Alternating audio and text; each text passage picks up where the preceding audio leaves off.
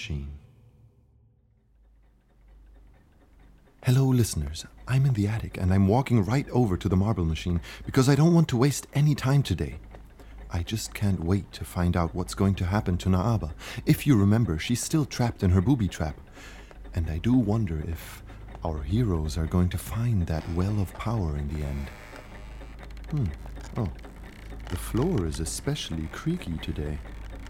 Might need to get some of those holes fixed. But I'll deal with that later. I know our two guest speakers are just as excited as I am to get back to the story.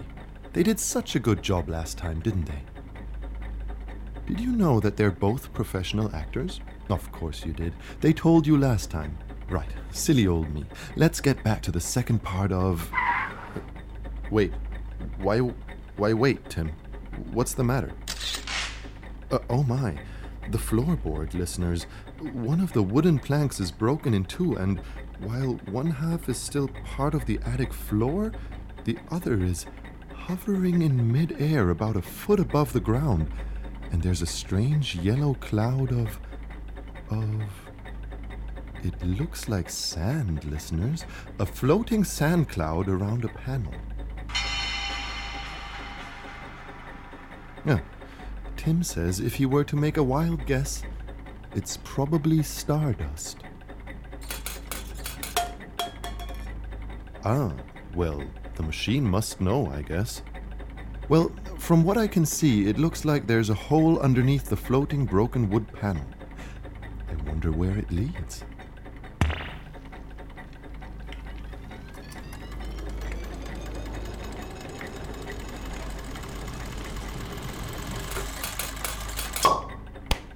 That's strange. The marble machine spat out a marble without anyone touching it. It is quite big and transparent. I'd love to find out more about all this, but we're still in the middle of a story. What's the purpose of this? Um, Tim?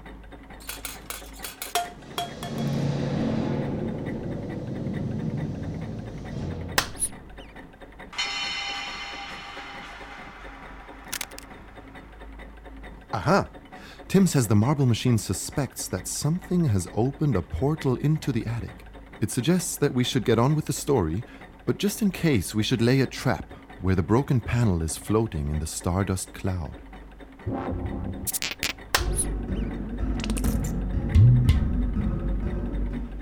What the marble just spat out is a fake marble.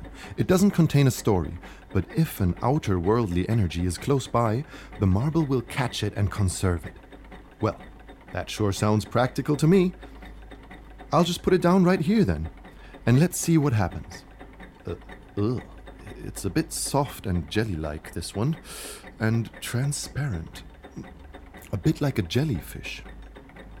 Well, that's that. And now, listeners, without further delays, let's get back to the secret of Jungleville.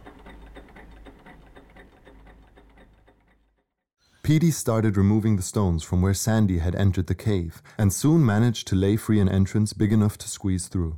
The cave wasn't just any old cave. It was an enormous labyrinth of tunnels, leading in every direction and undermining the whole area. Now Petey saw what Sandy had tried to warn them about. Baskets of tight woven ropes decorated the tunnel walls, some empty, some filled with the remainders of corpses and human bones but all undoubtedly designed for the purpose of keeping away unwelcomed visitors. Naaba sat in the closest basket and gnawed at the ropes. It's too thick. Don't worry, I'll think of something. We'll get you out of here in no time. Meanwhile, Tidy and Jeff stood inside the same cave complex on the other side of the temple. They too had stepped on a similar pentagon shaped stone, but Jeff managed to hover in the air as he set off the trap. They uncovered an opening that led them past the rope basket booby trap and into the labyrinth. Something's wrong, he said after hearing Petey shout Naaba's name. Yes, we should go back and look for them. But if we heard him shout, maybe Nottingham did too. True. Uh, what if Nottingham's goons caught Naaba, and that was the reason Petey shouted her name in the first place? Tidy stared into the blackness of the tunnel in front of him. Maybe if we find the well of power, we can use it to help the others. I wouldn't argue with that if we knew what this will actually does, but we don't have the slightest idea. We don't even know if. Tidy? Oh, damn that monkey! A sudden glimmer of gold in the distance had caught Tidy's attention. Hypnotized, he moved toward it. It flickered as if a gust of wind had magically breathed life into an ember that had long lain dead in the darkness. Tidy, wait! Jeff wanted to go after him when a flash of light shone through the opening. He flew up to see what was going on. In the distance, a machine engine started up. Frankenstein got in the driver's seat of the Scorpion King. Nottingham sat next to him with Blackbird on his shoulders. They headed in the direction where they had heard Petey shout for Naaba. Jeff flew back down into the cave. Tidy! There was no answer. Great! Jeff headed down into the dark tunnel and maneuvered by having one wing slightly touching the wall to feel which way the tunnel was going. Soon he came to a crossing. A small tunnel led to the right and another to the left. From the left, he heard the roaring of the Scorpion King and flew after it. Nottingham's Scorpion King broke through the rubble and uncovered the entrance to the cave. The Scorpion King was no use from here on, but there was no need for it either. The cave tunnels were right in front of them. Blackbird led the way, and Nottingham and Frankenstein followed. Why, look, what do we have here? Petey stood next to the trapped Naaba, holding her hand. Run. I won't leave you here. Petey said, and stayed until Nottingham came and gave Frankenstein orders to cut down the basket. I guess now that we have your friend, you won't run away, will you, kid? Unnoticed by Nottingham and his goons, Sandy slipped into one of the cracks inside the wall. Frankenstein led the way, wielding a big blade in one hand and holding Naaba in the other. Whenever he set off a booby trap, he either held the basket that trapped him with one arm and ripped it from the ceiling with his inhuman strength, or if it did catch more than an arm, he cut himself free with a few chops of his blade. Soon they reached a crossing of three tunnels. Which way? Ah, this one's a mirror. Blackbird said, standing before one of the tunnels. I can see my reflection.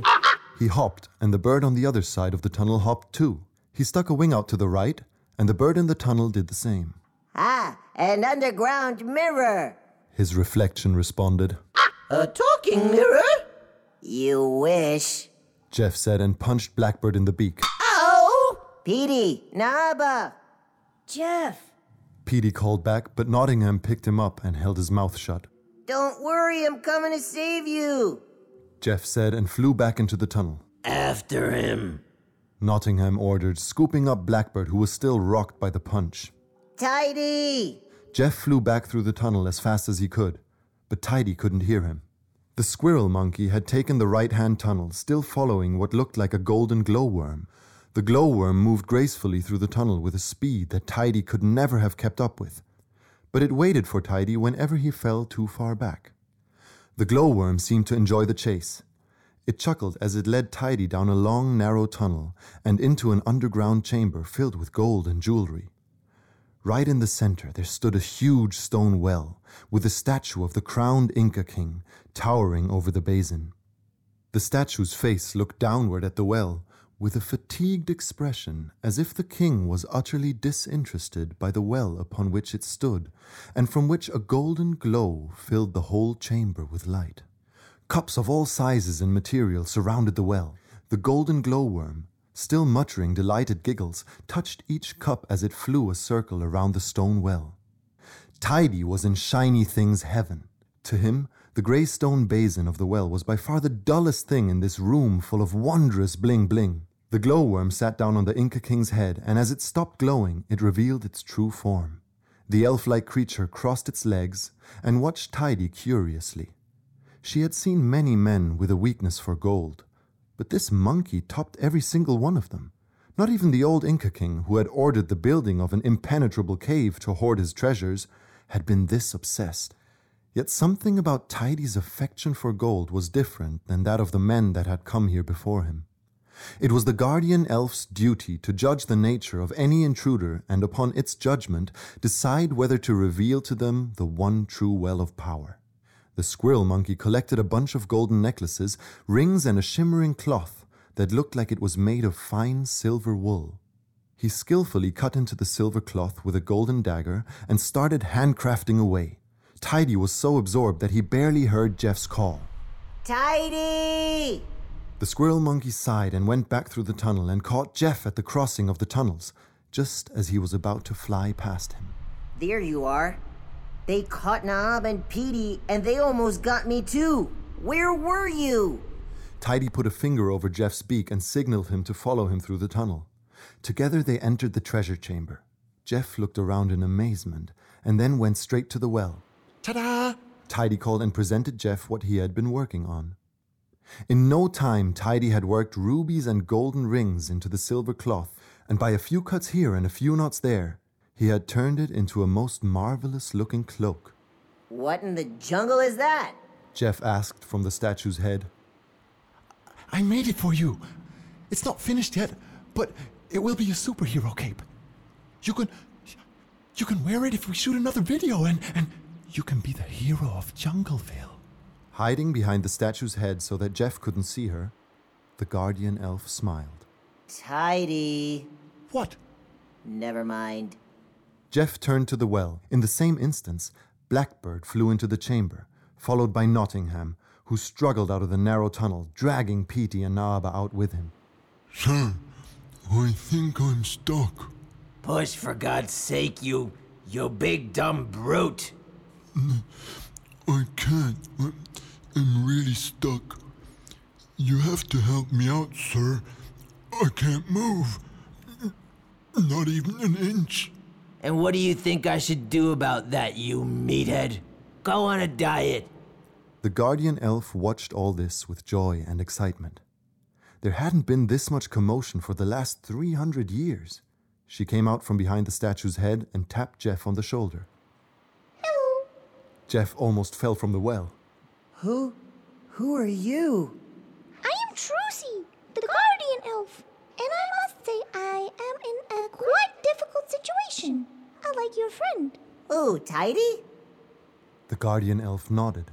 Well, I could try to arrange something, but I don't know if he's into Guardian. No, I mean your friend has the same appreciation for the treasures as I do. Trucy interrupted him and shook her head.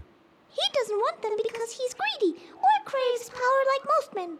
He likes them simply for the beautiful creations they are. It seems he just wants to share the beauty of them with the people he loves. Like you. The guardian elf observed Nottingham, who was still busy trying to move with Petey in one arm and the heavy basket prison with Naaba in the other. Then she turned back to Jeff. Are you best friends? I guess you can say that. Yes. Then I have made up my mind. I like you too. Um, thanks? But there are more decisions to be made. I don't like the man who just entered the cave. Is he your friend too? Who, Nottingham? No, not a friend.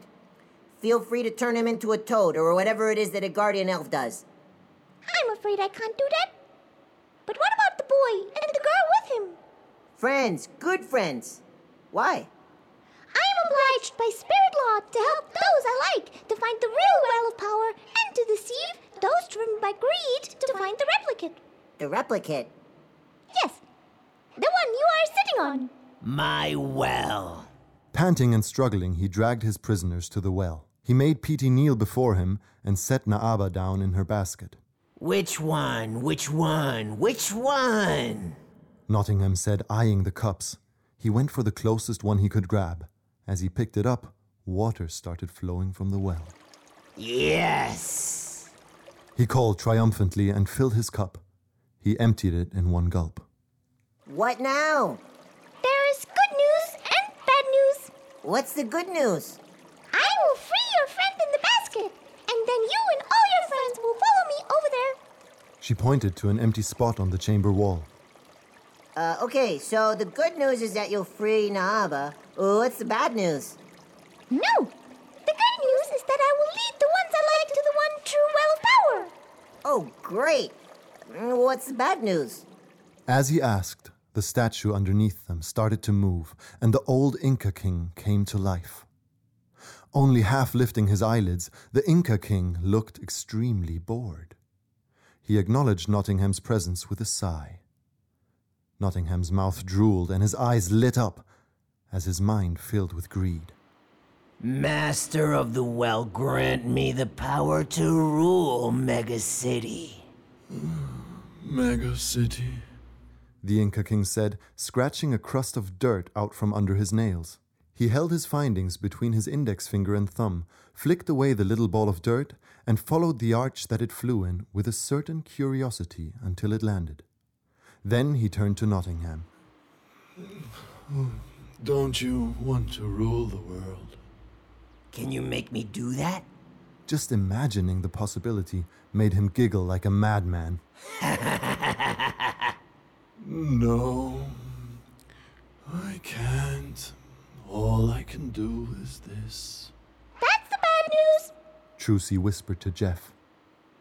By drinking from the well, the man with the funny nose released the curse that was cast upon the Inca king thousands of years ago. I'm afraid it could kill you all. What? Why? Why would you let him do that? Couldn't you have stopped Nottingham? There was a crushing sound as huge chunks of wall broke out on every side of the chamber where the other tunnels ended. A deep, thundering sound roared in the distance and got louder with every second. The Inca king let out a last, overly long sigh.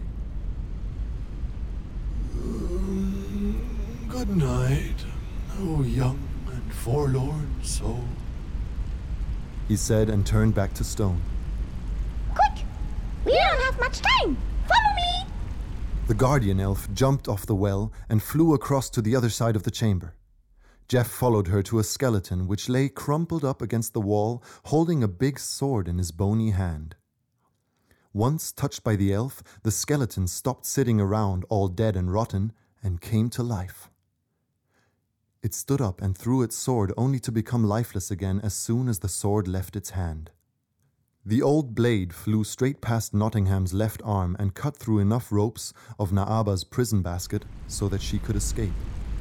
Everybody, follow the elf! What? They can't see me. Trucy chuckled and winked at Jeff. Only those I choose to reveal myself to can see me. And I'm very cautious, especially when it comes to humans. Um, everybody just follow me. Naaba jumped out of the basket, and when Nottingham tried to grab her, she bit his hand so hard that he not only let out a scream, but also let go of Petey's arm. Together, they ran to the far corner of the chamber where Jeff was standing with the invisible Trucy. There was a rumble, greater than all the previous rumbles, and then water burst through every tunnel that led into the chamber. It came with such pressure that it hurled Frankenstein free from where he was stuck. The giant of a man spat and spurted. Oh, please, oh wise one, oh, oh old wanderer, save me from this wretched place. Frankenstein called and fell to his knees, mumbling a prayer. The waters from deep below are flooding the chamber. The water is sent by an old spell and will not retreat until every living soul in the chamber has drowned. I saw you bring a skeleton to life. You could have stopped this. Why in the jungle's name did you let Nottingham drink from the well? Spirit law! I cannot stop those driven by greed. Once the old Inca king himself was driven by greed. He was the first. As a punishment, the gods cursed him to guard the fake well forever and drown every corrupted soul. The gods? Trucy nodded. Jeff? Petey said, Who are you talking to? An invisible elf. Where's Sandy? Uh, she escaped when Nottingham caught us. Wait, an invisible elf? What kind? Jeff wanted to answer, but was too distracted by what Trucy was doing. The guardian elf tapped the wall in a repetitive pattern until magic sigils appeared, forming the shape of a door. Trucy tapped the door in the same pattern, and it opened inward, revealing another chamber. It was much smaller, and there was no gold or treasure in it, but only a simple well with one wooden cup standing before it. Quick now! I can't hold it open for long. Where's your friend? Jeff looked around desperately. Did anyone see Tidy? Over there. The squirrel monkey was still happily cutting away, fabricating yet another garment out of jewelry. He was so dialed in that he didn't even notice that the water had already risen up to his belly. A few feet away from him, Nottingham reached the well and climbed up to the top of the statue. This isn't what I asked for. He shouted and slapped the statue. Come back, make me king of the world. I think Blackbird said, sitting on Nottingham's shoulder and tapping his cheek while looking into the chamber. I think we. I think we have. Would you stop doing that? I think we have a problem. Nottingham peeked around from the statue's head. The water had already passed the well's basin and was rising fast. They both looked up at the shallow ceiling just two feet above their head. Tidy said, more annoyed than scared, when he finally acknowledged that he had to stop making his garment. He climbed onto the highest mountain of gold coins to avoid the water and keep working on his new design. Tidy! I can't believe it. Now, of all times, he's not distracted. I've never seen him this locked into anything before. He has found his true passion. Trucy said and revealed herself to Petey and Naaba. A guardian elf.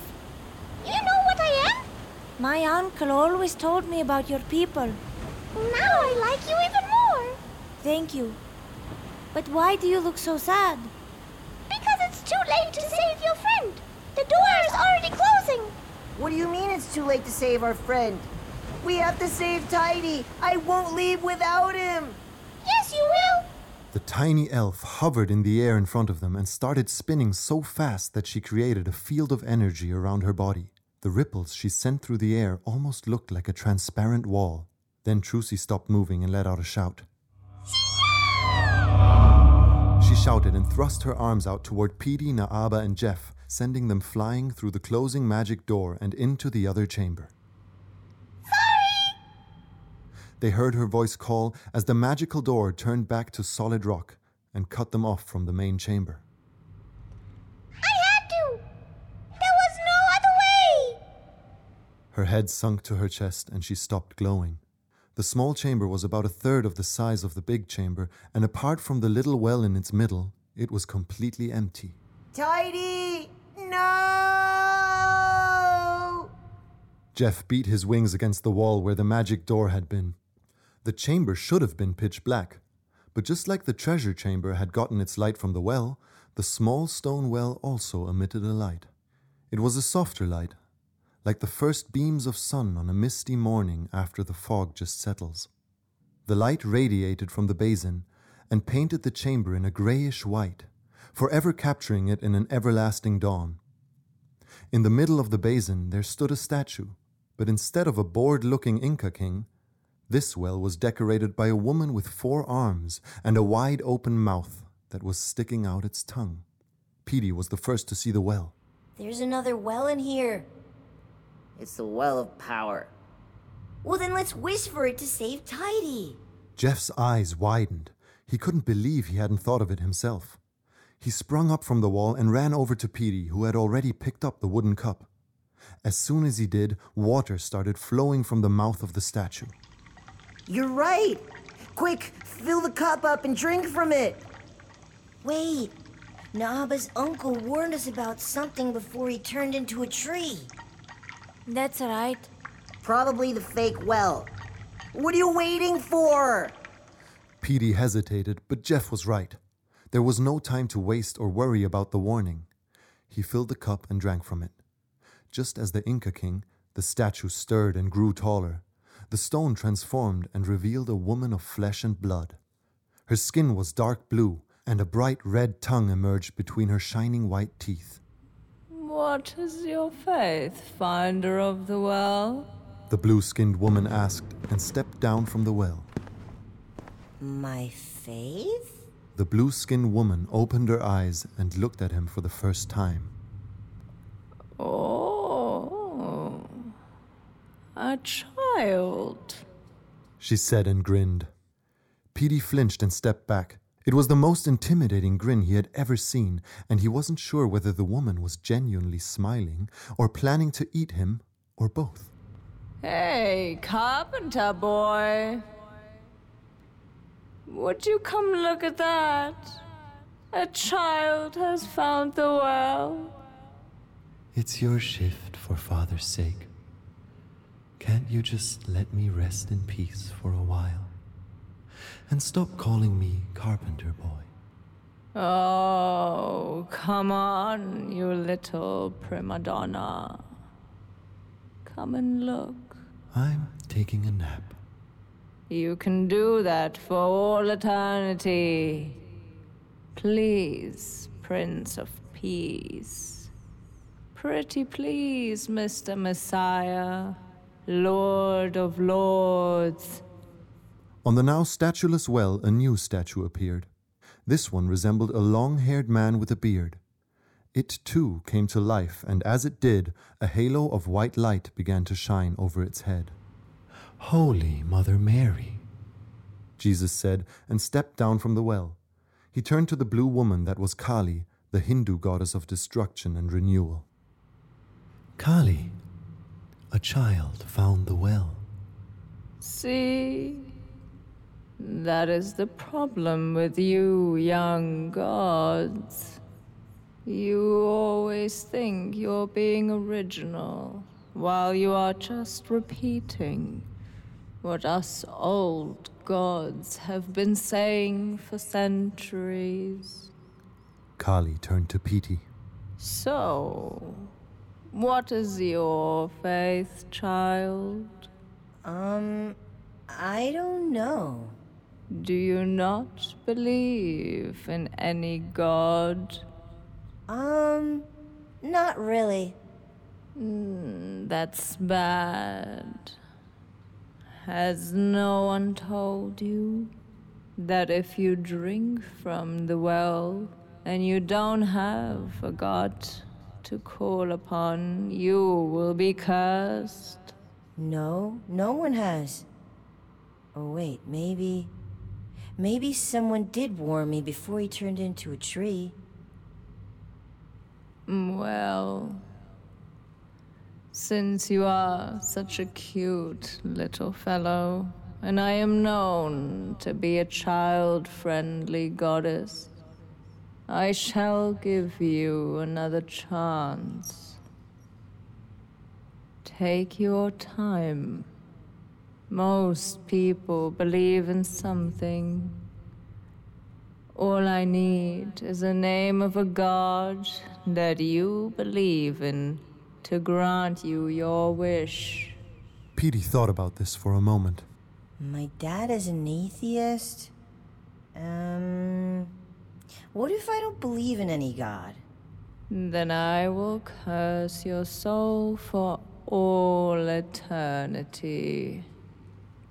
We should call the others. All of them.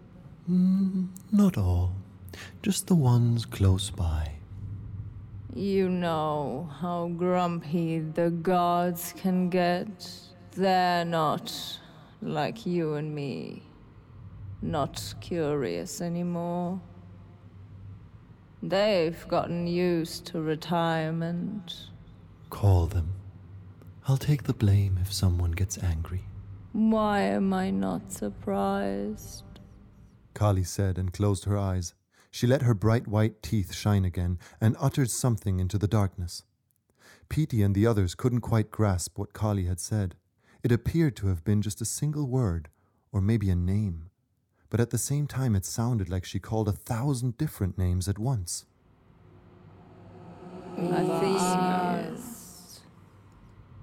Let's see who responds.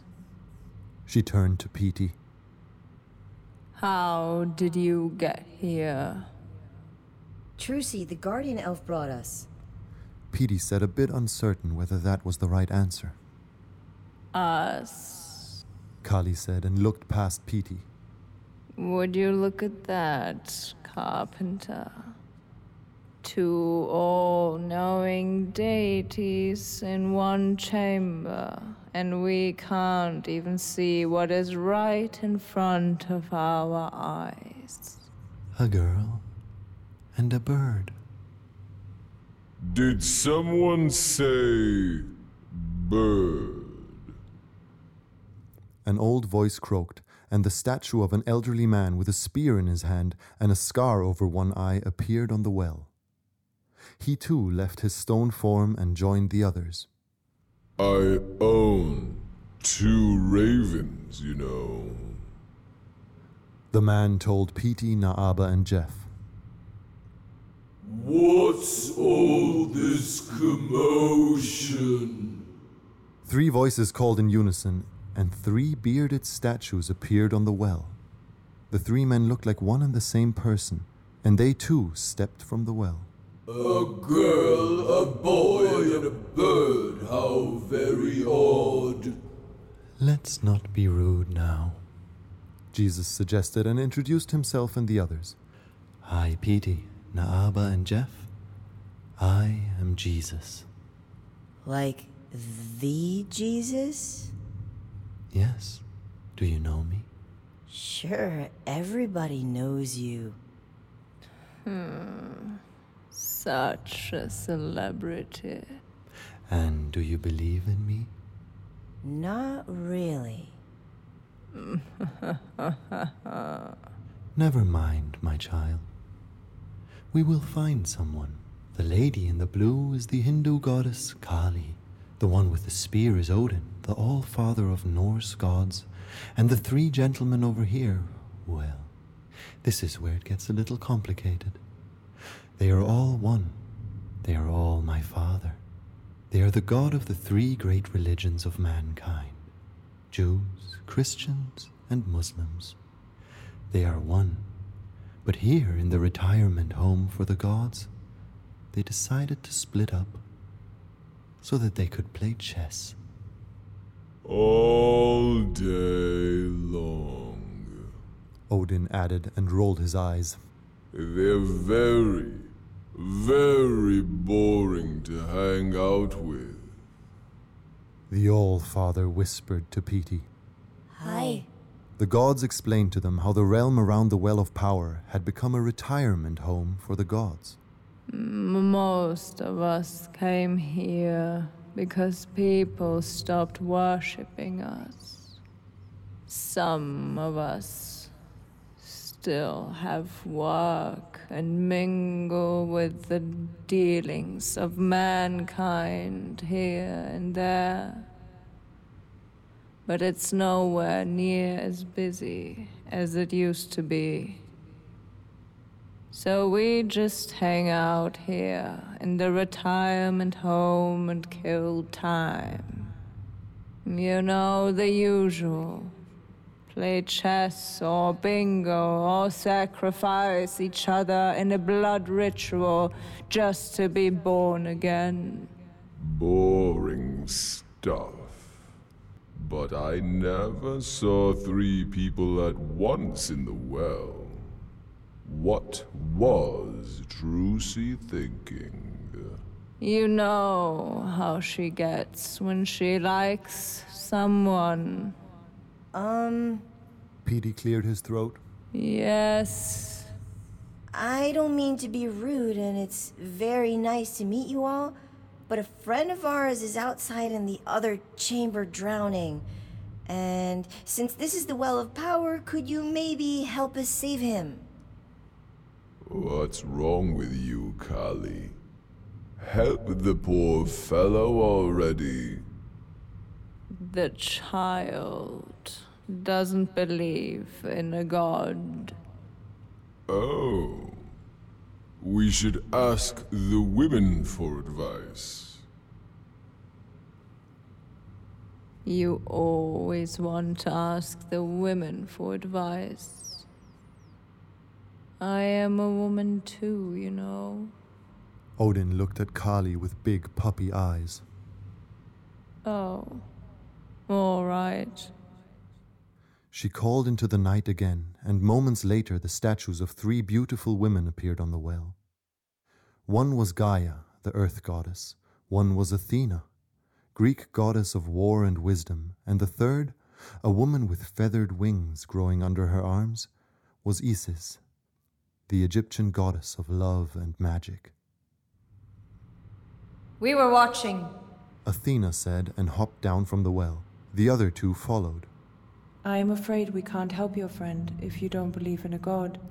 As Kali said, we will have to curse your soul. Unless. Gaia said, and looked at the others.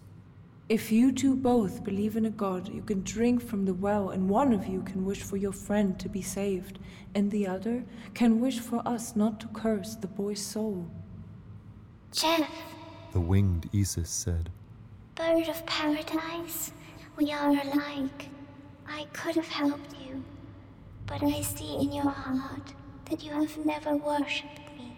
Um, sorry, but I don't even know you. Look, no offense. I don't believe in any god either. But could we please figure out a way to save my best friend's life? I mean, is this a well of power or just a place for old retired gods complaining that they aren't getting any attention? Hmm. Good question. and very much to the point, if you ask me. Petey, for the sake of the jungle, think of a god. Tidy's behind this big, fat, stupid wall, drowning. No need to be rude, bird. If you had worshipped me, I could transfer my powers directly to you, and you could break through the wall with your beak, breathe underwater, and rescue your friend and more. Cool stuff. But since you don't, all I can offer you, because you have wings like me, is to give you a little insight. A little insight? Yes. Insight as to what is to become of you. That's it? How's that supposed to help Tidy? Suddenly, a cracking sound went through the walls. Rocks broke free, and Sandy's head popped through the wall. Thanks, Amaru. Sandy said and slithered down the wall. A shadow vanished into the darkness behind her. Thanks so much. Sandy, you're alive! I am. And I found you. Well, Amaru found you after I escaped Nottingham and snuck off into the walls. I found her, and she helped me find the well of power. Amaru? The goddess of wisdom? The great snake goddess Amaru? The wall crumbled again. Who called my name? The voice hissed, and the wall broke open, and a giant two headed snake entered the chamber. Amaru, old fellow. Haven't seen you around in ages. Like literally. The snake ignored Kali and slithered closer until she was just a head's length away from Naaba's face. Naaba of the Angiaba tribe. One of the last tribes in this jungle who still worships me. My uncle told me about you. I prayed to you every night. I wanted you to help me save the jungle from the tree killers. And I hear you every night. But I can't help if you don't pray to me from a place of power. Well, how convenient that we happen to be at a place of power. Drink from the cup, girl. And you can ask Amaru to save your friend. Or the jungle. Or my soul. No pressure. Naaba took the wooden cup and drank from the well. What is your wish, young Naaba? I. I wish you could save the jungle and my village from the tree killers, but also save Tidy from drowning and Petey soul from being cursed. I can only grant one wish, I'm afraid. Naaba hesitated. What are you waiting for? You're Tidy's last chance! Okay, okay. I want to save Tidy. Please save our friend from drowning. In a moment that was too fast for time itself to grasp it, Amaru crushed through the wall and into the golden chamber and ripped another tunnel deep down into the ground of the smaller chamber, directing the water masses back down into earth where they had come from. Water burst into the chamber, and in four quick movements, Amaru picked up Nottingham, Blackbird, Frankenstein, and Tidy from the floods and brought them into the small chamber. They were all unconscious, and Tidy was still clutching onto his unfinished golden garment. Which one? Amaru asked, and Naaba pointed to the monkey. The snake goddess lay one of her heads over Tidy and sucked the water out of his lungs, and then touched his chest. Tidy! Jeff shouted and hugged him. Tidy spat another mouthful of water at his best friend. What about these three? Amaru asked, turning to Nottingham, Blackbird, and Frankenstein. We can't just let them die. Could you maybe save them and then tie them up? What a strange request. But I'm afraid I've already granted your wish. Come on, Council. Naaba said and ran over to Frankenstein. She jumped around on his belly as if it were a trampoline, pressing short gushes of water out each time she landed. Help me with the others. Petey and Jeff exchanged a puzzled look and went over to Nottingham and Blackbird. The raven only needed a small shaking to bring him back to his senses, but when Jeff was about to jump onto Nottingham's belly, he dropped his masquerade and grabbed Jeff by the neck. I'll take over from here. He shouted and flung Jeff through the room, stood up, and went over to the well.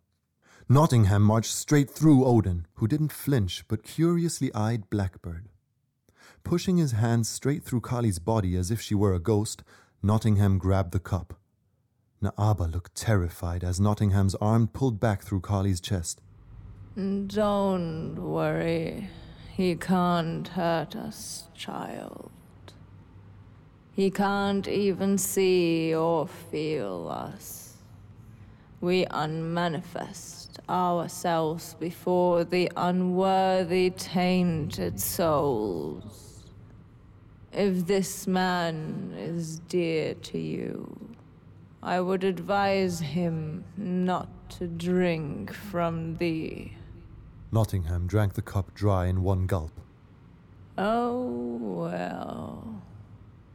Too late. Kali said, flashing a smile. Something whizzed through the passage that Amaru had opened and ripped the cup from Nottingham's hand. Trucy the guardian elf threw the cup to the ground and cursed in her native elf language.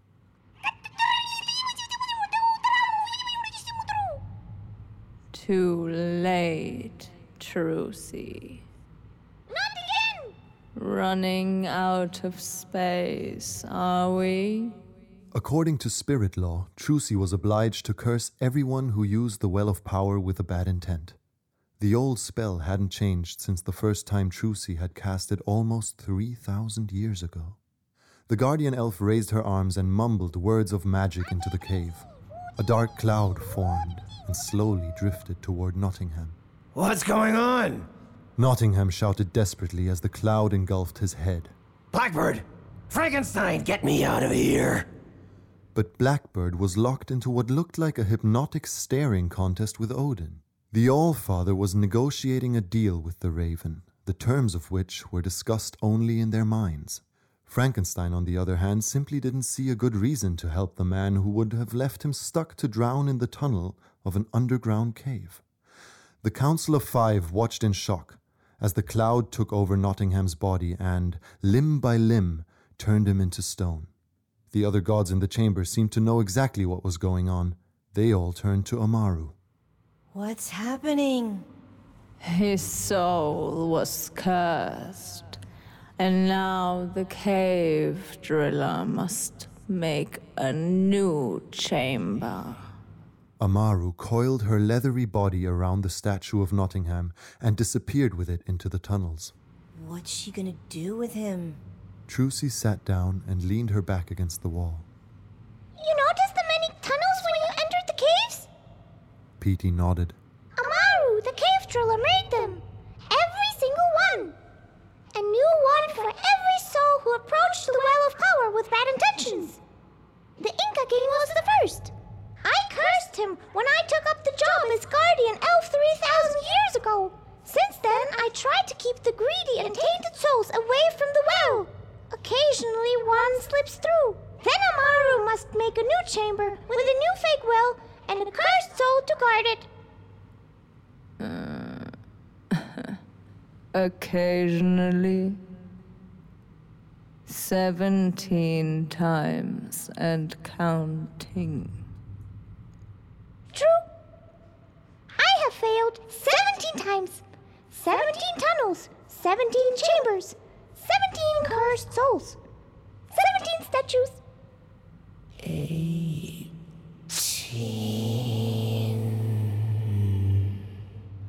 Amaru hissed and crushed back into the chamber, creating a new tunnel. How long will he be cursed for? 5,000 years. Then his soul will be cleansed of evil and he will have forgotten his past and start anew in a world that will not be the same as this. Poor Nottingham. I mean, not that I liked what he was doing, but no one should be turned to stone for 5,000 years. Agreed. Odin's voice boomed, and everybody turned in his direction. Oh, don't mind me. I just negotiated terms with the Raven, and we have come to an agreement. Blackbird will be my third Raven next to Huginn and Muninn. I will teach him for a hundred years, and then he will forever roam the world with Huginn and Muninn and bring me the news of the world. Blackbird agreed to that? Naaba waved her hand in front of Blackbird's eyes, but he didn't seem to notice her. Sort of. The All Father always has his ways. Old Odin is sneaky when it comes to negotiating deals. The Raven never had a chance. I granted him food and free mead for all eternity. Odin said, which to him obviously sounded like a very generous deal that more than made up for Blackbird's fate. Then he grabbed the raven and vanished from the chamber. Oh.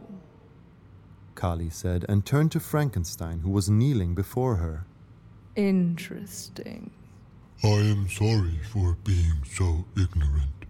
I thought following Nottingham would eventually make me a rich man. I was wrong. What good are riches if one drowns alone in a cave? Can he see you? No. He is not addressing me.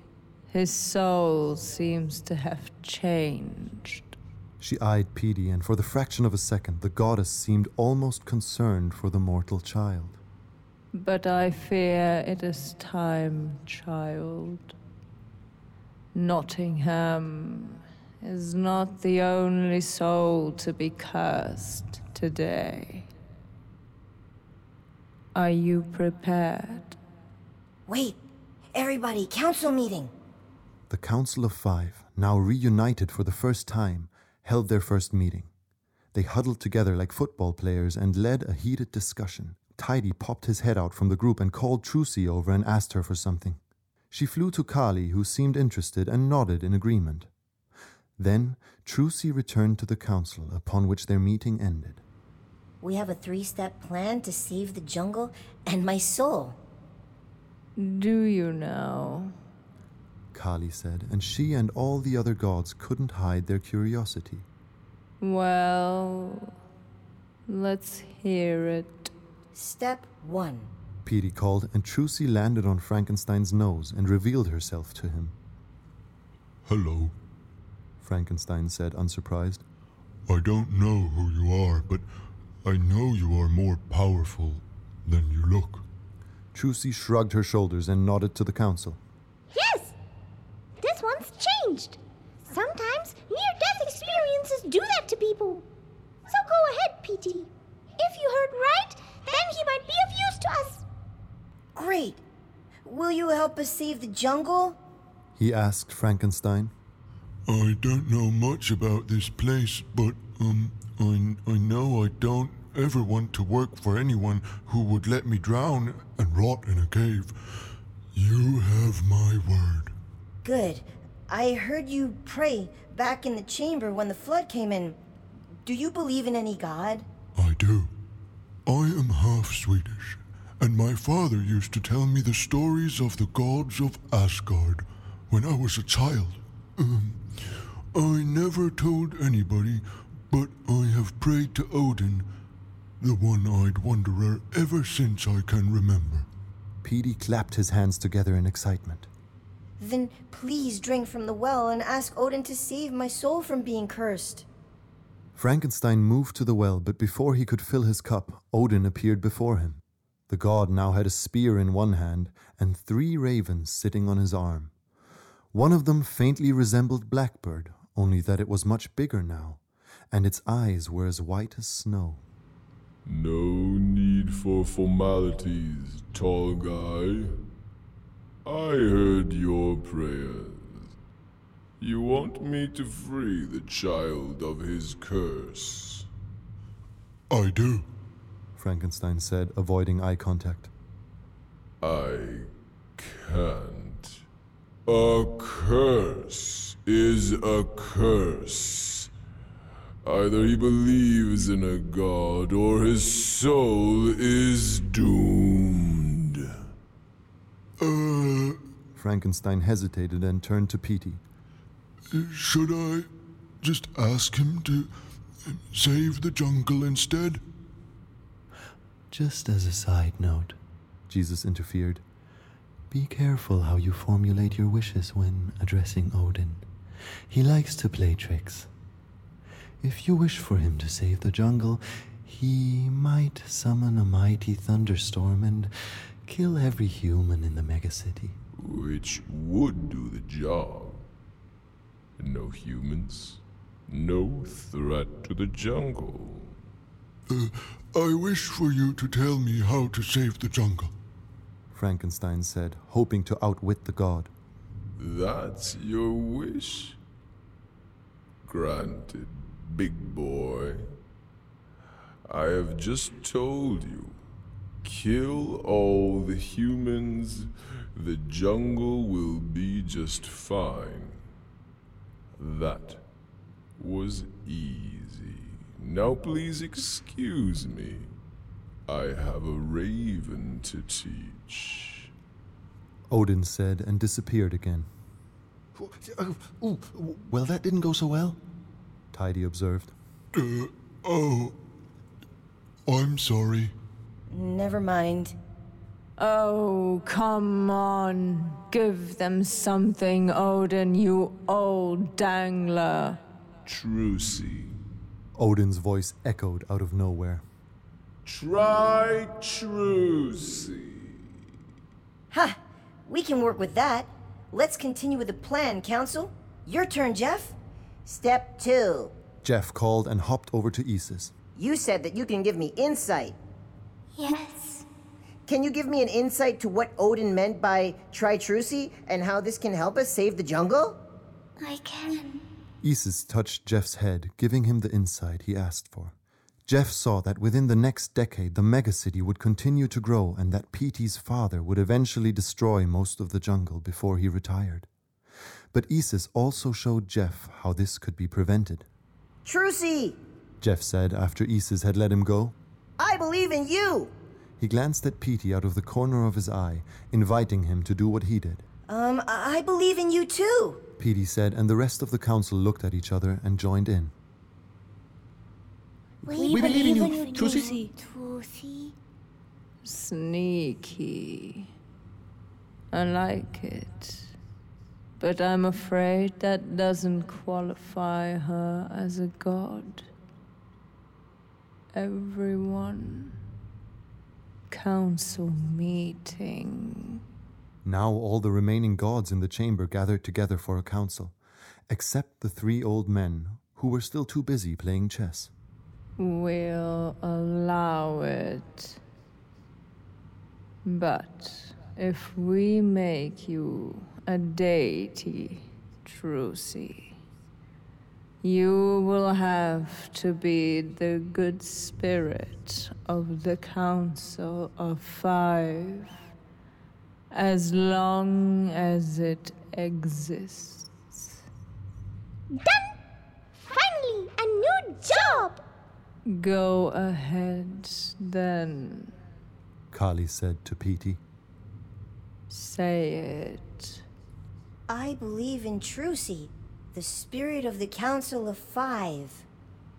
All right. Your soul is saved, and you may ask for your wish. Petey looked at Trucy, who gave him an encouraging nod. I wish to save the jungle. An invisible force lifted Trucy onto the well and turned her to a stone statue. A moment later, the stone turned to skin, and she was herself again. Okay, well. Trucy said, feeling a little overwhelmed. This opens a whole new realm of possibilities!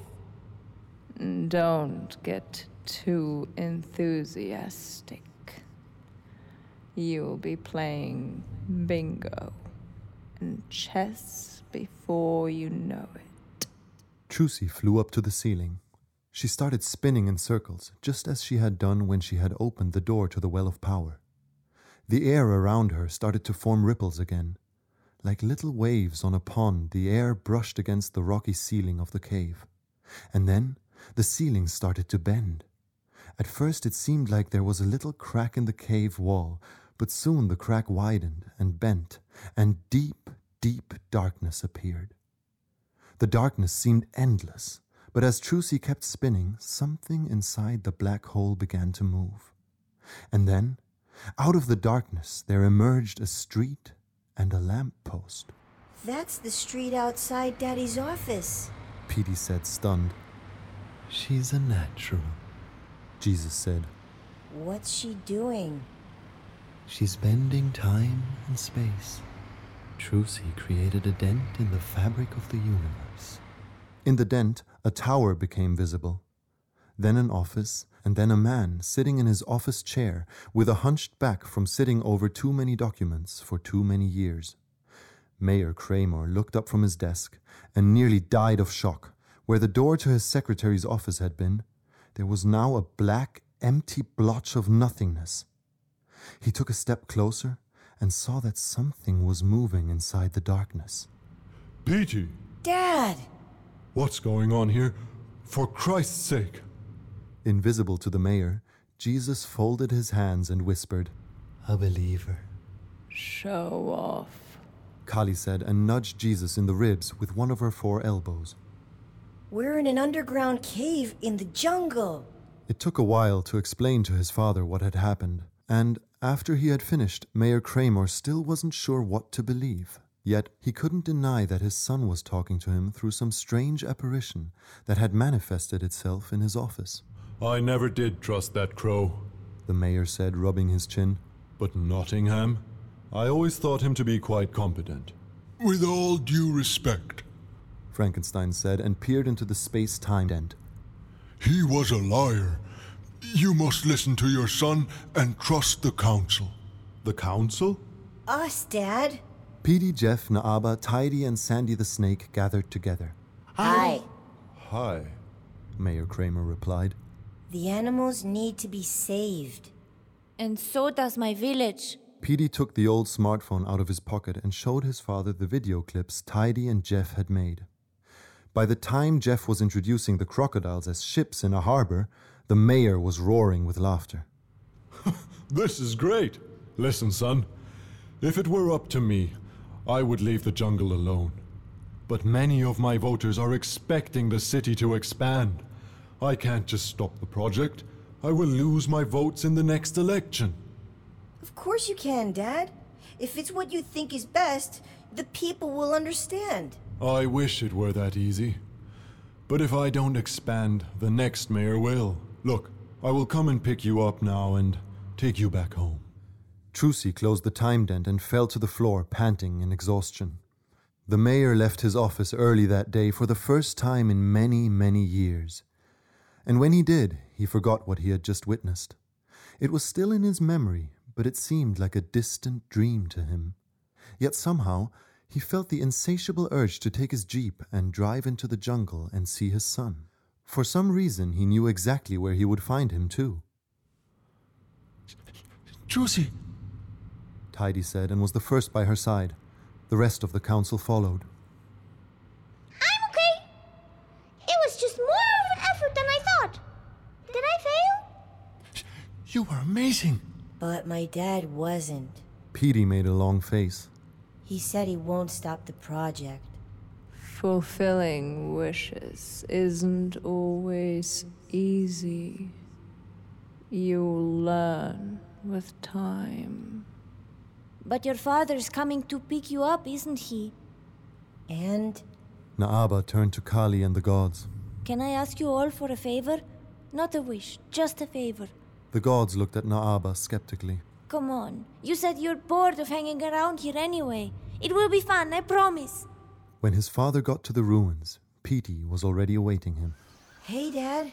Petey, I. I had a crazy dream. You were inside a cave, I think. Or maybe a temple. But also inside my office. I don't really remember any details, except that you were talking with animals, and a girl that looked like she lived in the jungle. I think I should work less. He took a step toward Petey and fell into one of the trap doors. Amaru, the snake goddess, caught him before the booby trap closed and took him on a ride through the tunnels. This is heritage not only of the jungle, but of the whole world. Naaba said, riding next to the mayor on Amaru's back. You? You are the little girl from my dream. Where are you taking me? Why are we flying? Am I still sleeping? The power of the jungle is carrying us. Amaru took the mayor to the chamber it had created for Nottingham. Naaba jumped off and took a cup from the well. She gave it to the startled, shocked mayor and ordered, Drink! The mayor did, and Nottingham came to life. Oh, hey, Mayor. They tricked you too, huh? Well, all is lost now anyway. The jungle is too powerful. We should never have messed with it. I was so eager to get to the power of the old Inca king, and now I have it. Now I am doomed to do this. He closed his eyes, and just as the Inca king had done, he flooded the chamber. Then the curse took over, and he became a statue once again. What on earth is going on here? The water kept rising, and when there was almost no space left to breathe, the mayor turned to Naaba and begged for his life. We're all gonna die. I don't know you, but you must get us out of here. I can't. Only the jungle can do that. But it won't let us go because you decided to hurt it. But I never meant to hurt it. I only wanted the best for the people of my city. People need the jungle. Clean air. The mayor looked around frantically. What? What was that? Who just said that? The jungle. I just.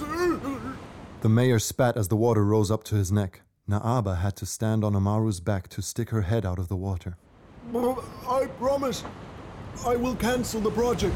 No more dead trees? Not one. I promise. I swear it on my life. I take your word for it. You saw what I do to those who mean to harm me. Amaru coiled herself around the mayor and took him underwater, showing him the statue of Nottingham once more. The mayor said underwater. I promise, I promise. Amaru wrapped herself gently around Naaba and the mayor and brought them back to the ruins where Trucy was waiting with the rest of the council. I don't understand. What is going on here? You just promised the jungle not to hurt it. You did? Petey jumped up and hugged his dad. You're the best, Dad! I. The mayor said, still dripping with water. Of course, I, I never wanted to cause anyone any harm. I didn't believe the jungle had a, a soul. It might cost me the office of being the mayor, but a promise is a promise. Don't worry about the election, Dad. The Council of Five will figure something out. Right, guys? Right. Maybe a fashion show would help. Tidy suggested. In the following year, the mayor not only got re elected despite reeling back on the plans to expand the city, but instead he gained new followers with his long term Jungleville project. Of course, some hardliners didn't agree with him on not building new concrete tower blocks, but overall the response was a positive one. After taking advice from the council, he used the trees that had already been cut down to build a few wooden bungalows in the trench that Nottingham had already torn between the edge of the jungle and the Inca ruins. Here, biologists settled and other men from the city that were eager to understand the jungle as a natural habitat and willing to learn from it. The Jungleville project became a huge success for many generations to come, and yet somehow none of the environmentalists and biologists ever found the ruins of the Inca temple. However, one or two did encounter a spinning light from time to time, like that of a glowworm, only stronger, when they ventured deep into the jungle at night. Another strange thing that happened in the settlement of the wooden bungalows was that every week or so, a beautiful garment with immaculate jewelry woven into its fabric would appear randomly in front of the doorstep of one of the bungalows. After the first year, everybody living in the settlement had one and they decided that they would all wear their strange gifts every Sunday as a thank you to whoever it was that made them, which made the little squirrel monkey very happy. Petey married Naaba and grew up to become one of the leading biologists in charge of the Jungleville project. Naaba remained in her village most of the time, but she helped her husband wherever she could. Jeff and Tidy found a new tree that they moved in together with Sandy, and the Council of Five and their guardian spirit Trucy met every other week to play bingo with their friends in the retirement home of the gods.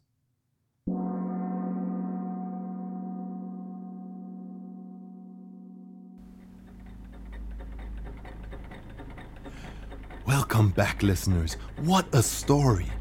Not that I have any favorites, but what a story! I really enjoyed that one, and I hope you did too. You know the deal, listeners.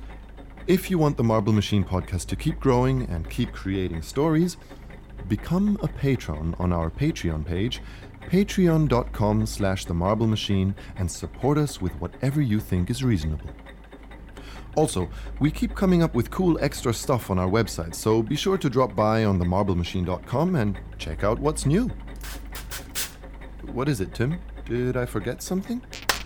Oh, oh, oh yeah, yeah, there was that. Listeners, the marble I placed by the floating wood panel has caught something. It looks like. It is, uh, quite definitely, a cucumber. What was that, Tim? Did the marble machine just say something? It asked if I just said cucumber. Uh, yes, I did, Marble Machine. There is a cucumber caught in the marble. It loves cucumbers? Well, then, I, I, don't know if this one is a healthy cucumber, though. You know, like GMO free and all, no pesticides. I mean, it did, after all, come out of the weird glowing yellow stardusty thing. All right, all right, just have it. Listeners, it seems that our marble machine has a cucumber addiction. I've never seen it this excited before. Well, I'm sure it knows what it wants, and there's nothing wrong with feeding it a little harmless cucumber. Here you go, hungry fellow.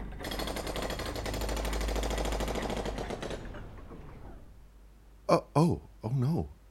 The machine, listeners, the, the marble machine just instantly stopped glowing. It has stopped everything. Oh dear. Something just laughed at us from the hole underneath the broken panel. Tim is just inspecting the glowing stardust as I'm speaking, and. Holy moly! Tim! Listeners, Tim just broke through and fell into the crack in the attic. There's no time to lose. I'm going after my friend. I'm climbing down into the hole. I think I have to jump now. Hear us soon, listeners for the next marble will drop. Geronimo!